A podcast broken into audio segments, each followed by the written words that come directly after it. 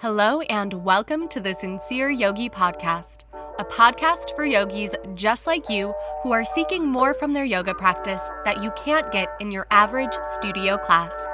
My name is Sarah, and I'll be your host.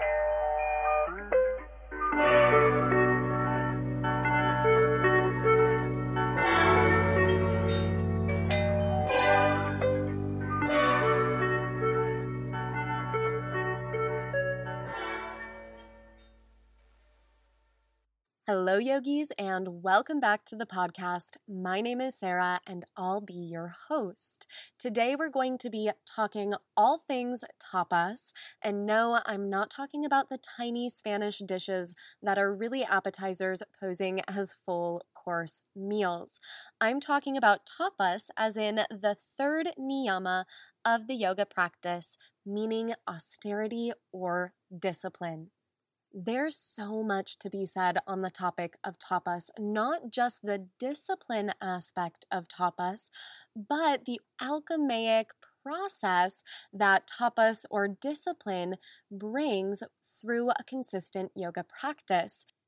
I love the topic of tapas for a handful of reasons, but of course, I really enjoy the topic of tapas in relation to asana practice. So, we're going to get into all of that in this episode and more. Tapas is a niyama, so it is a mental observance, but it can sometimes feel more or less like a yama in the sense that it feels like an obligation or an action. And that's because discipline often drives us to take action even when we don't always necessarily want to. Now, discipline is not just an action, though, especially when we talk about tapas or the niyama, the observance of discipline, because it's through the action of discipline that we can start to observe what discipline does to our mental, physical, and spiritual well being over time within our yoga practice. Literally everything we've talked about up until this point has all required some type of discipline in order to actually practice these concepts. All of these philosophies require some type of accountability in order to incorporate them into your daily life and within your yoga practice, both on and off your yoga mat. But going beyond the action of discipline, beyond that sort of commitment to action with these practices, tapas is a mental commitment as well and not just in observance. So, oftentimes, when we are undisciplined in our personal practices, it's because we're getting a little lazy with our thoughts, a little lazy with our mind, and we're letting our mental chatter really take over our experiences. A good example of this one is when you don't want to get on your yoga mat to practice, but sometimes that commitment to just setting up your space and rolling out your mat to then practicing for a full hour or two can seem like a lot. And it's very easy to talk yourself out of that commitment. So I tend to trick myself and I say, okay, just do sun salutations. And once I get over that hump, I know that I'm going to move into a full length practice. This is what I have to do to trick my mind when I feel like it's so easy to convince myself to just not get on my mat and not practice. It's important to see just how easily we can talk ourselves in and out of certain situations, in and out of doing something that we know is good for ourselves, but yet for whatever reason we just don't want to do it people sometimes forget that yoga is also a discipline. The healing only comes when you're consistent with your action on and off your yoga mat, with you being aware of your thoughts, catching yourself when you're trying to talk yourself in and out of scenarios, stories, worries all of these little mundane practices that get looked over are really the small habits that are going to make a large change over time. And that's what the practice of tapas truly is. It's continuing to keep that stoke alive for these practices so that you can slowly over time experience the growth and fruits of the practice as they come. And speaking of stoke, this is also an aspect of tapas that is brought up in relation to Agni or that fire of purification. So, tapas is often referred to as a fiery discipline. To have tapas, to have that fiery discipline, means that every day you're getting on your yoga mat, you're moving, you're you're building that internal heat. You're literally stoking that internal fire, that fire of willpower, that fire of discipline that leads to action and change.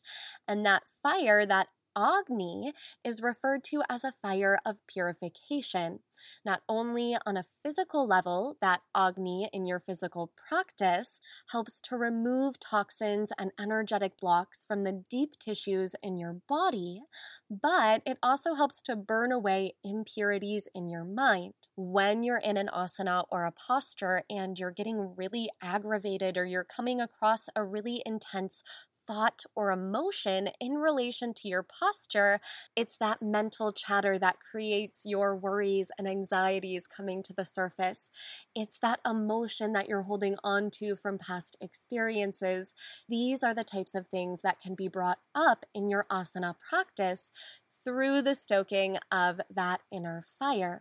And it's a good thing when they come up, but it doesn't always feel good in the moment. It means that you're working through something and eventually there's the potential to come out on the other side. And that's kind of the silver lining that we start to follow without sort of grasping too much onto what that looks like in the end.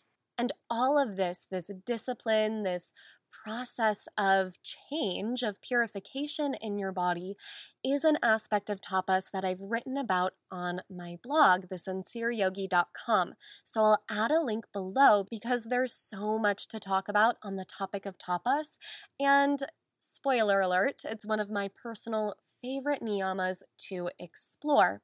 But in this scenario of tapas being a discipline, I think it's important to understand that discipline can still come from a space of love. You can still have compassion for yourself and be disciplined.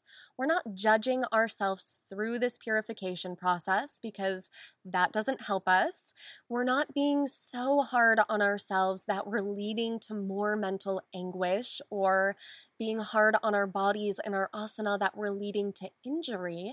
We still have to practice ahimsa. We still have to have that love for ourselves. And this is where tapas becomes sort of that radical act of self love.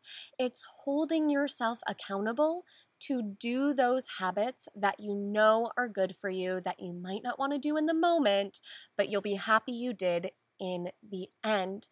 That aspect of discipline gets so often washed over in our asana practice. And this is something I see all the time as a teacher. Now, of course, in my classes, I always encourage my students to take the class at their pace, to modify or add variations of postures that better suit their body, and to take breaks when they need. But every now and then, someone during class will just go completely rogue and not doing a posture that makes sense or doing the next level of a posture or adding a variation onto a posture, but I mean completely rogue. Like we're still doing sun salutations and they're already in pigeon and splits for the day, and that's where they're gonna stay for the next 20 minutes. There's nothing wrong with listening to your body and honoring what your body needs. I'm also referring to repeat offenders who will come in and I know they're going to warm up with us, but then they're just going to do their own thing with their favorite postures in the middle of class and then cool down with us in the end. If you're not actively challenging yourself to do these things you don't want to do, you're going to stay stuck wherever you are. You can only progress so much if you're not having a well rounded practice in that sense. Now, I can say this with my own experience of backbending. I put off learning how to backbend for years. I couldn't find a teacher who could explain it to me in a way I understood. My body was tight in my shoulders and my thoracic spine, and I'm always afraid I'm going to tweak my low back and re injure my SI joint. And in that putting off of learning how to backbend, I only slowed down my progress moving forward. Once I finally found teachers who were able to explain to me in a way that I understood the mechanics of backbending and facilitate that experience through hands on adjustments and proper guidance in my practice, then I started to find progress. I didn't like learning how to backbend. It was not the most pleasant process. I still am learning. I still have a love hate relationship with it, but I continue to move forward with my backbending practice so that I can continue to grow and learn as a student and as a teacher. And listen, I'm not telling you to go to a class and blindly follow whatever your teacher tells you to do. You have you have every right to take your practice at your pace and have every right to modify the postures as you need for your body. But when you take a guided class, there is a level of expectation and understanding that you're there to be and breathe with the rest of class. You're there to learn from your teacher and your fellow students. So even though you might not love every aspect of class, even though you might take a break during some of the postures that you don't quite understand yet, that discipline to showing up and being present for the class rather than going off and doing your own thing is an act is an act of tapas there's something to be said about sharing space and breathing and being in unison with your fellow classmates. And when you go rogue and do your own thing, not only can it cause a distraction for your fellow classmates and your teachers sometimes, but you're also missing that experience of that collective movement, that unison with your breath, and being present in the moment with those around you. Now, I've given a lot of examples of tapas in relation to your asana practice and your personal practice. Now, I want to talk more about the qualities of tapas that we can start to embody in our everyday life that will help hold us accountable a little easier the more and more that we start to observe and practice these specific things. So, first and foremost, in order to cultivate tapas or discipline on your mat, you have to have some type of dedication. Dedication is that promise that you have to yourself, that promise that you have to your growth, that dedication of your practice, of your growth to something more or beyond yourself. When we incorporate dedication into our practice, it makes holding ourselves accountable that much easier, helping to cultivate a consistent practice of discipline. I know that I am a much better friend, partner, sister, daughter when I am in alignment with my yoga practice. And so that's what helps me come back to that discipline on those days that I really don't want to.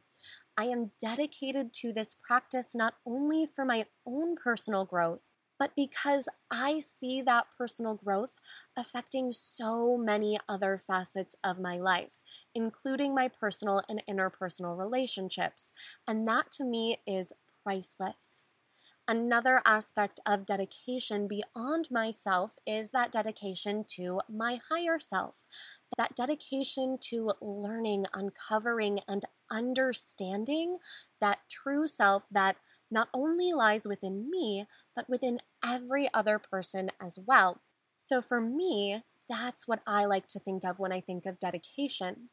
For somebody who's religious, it might be a dedication to that higher being, that higher power, that supreme consciousness, whatever it is that you call your deity, your God. And it's not just dedication, but it's determination. You are determined to grow. You are determined to uncover, to build a relationship with that supreme being or with yourself, or to deepen your awareness and relationship with others. Determination is kind of a tricky one because we don't want to, once again, attach so much to an end result, but we do want to be determined in our pursuits, determined in our efforts, and keep that stoke, that fire alive, keep things sort of exciting. So when we can become dedicated to something beyond ourselves, when we can be determined in our pursuits, it makes that discipline that much easier. And then, lastly, of course, we have just sheer willpower, not to be confused with determination. My distinction with determination and willpower is that determination is usually exciting, there's an element of drive behind it. Willpower is, I really don't want to do this, but I'm doing it anyway. And I'm not going to talk myself out of doing it. You can't convince yourself it's exciting because some things you just can't do that with. And some days you just have to accept that sheer willpower is going to get you through. Willpower is what pulls through in those moments of a really challenging asana when you make yourself take just one more breath, even though your body is shaky and your breath feels labored. You do it because you know you can. And you break through that barrier just a little bit more every time you resort to that willpower when you want to give up. Willpower is where the consistency with those tiny, mundane, sometimes irritating little habits that we don't want to do comes in. Willpower is incredibly powerful in the sense that it has everything to do with the brain and nothing to do with the brain at all. It's the acceptance that your thoughts of, I'm not going to do this, I don't want to do this, I can't do this, don't mean anything, and that you are going to do it regardless of what those thoughts say. So, in a way, it's like bypassing the thoughts in your brain, but still obviously using your brain to create that motor function and, and put that discipline into action. So, nothing to do with the brain, nothing to do with the thoughts, but everything to do with the brain and the physical body in terms of moving forward. Now, with that, I'm going to end this podcast episode. I could talk for hours on the topic of tapas, and I guarantee this topic is going to come up time and time again, which is why I'm doing all of these yamas and all of these niyamas in this first season of my podcast because they're so vital to know and understand moving forward. Because every time we talk about the practice of yoga, there's potential that any one of these topics can come up. So, with that, I'm going to end this podcast episode. If you would like more information on the practice of tapas and keeping that stoke alive, that inner fire alive, check out my blog post on the sincereyogi.com. I will add the link below. And as always, if you want to practice with me live on Insight Timer, I have a handful of live classes that I offer throughout the week. So I will add that link below as well. As always, thank you so much for tuning in. I'm so happy to have you here, and I'll see you all next time. Thank you for joining me on the Sincere Yogi podcast. If you want to deepen your yoga and meditation practice, check out my workshops and masterclasses on the Playbook app or join my guided meditation series on Insight Timer. If you just want to stop by, say hi, and see what's up, you can find me at The Sincere Yogi on Instagram.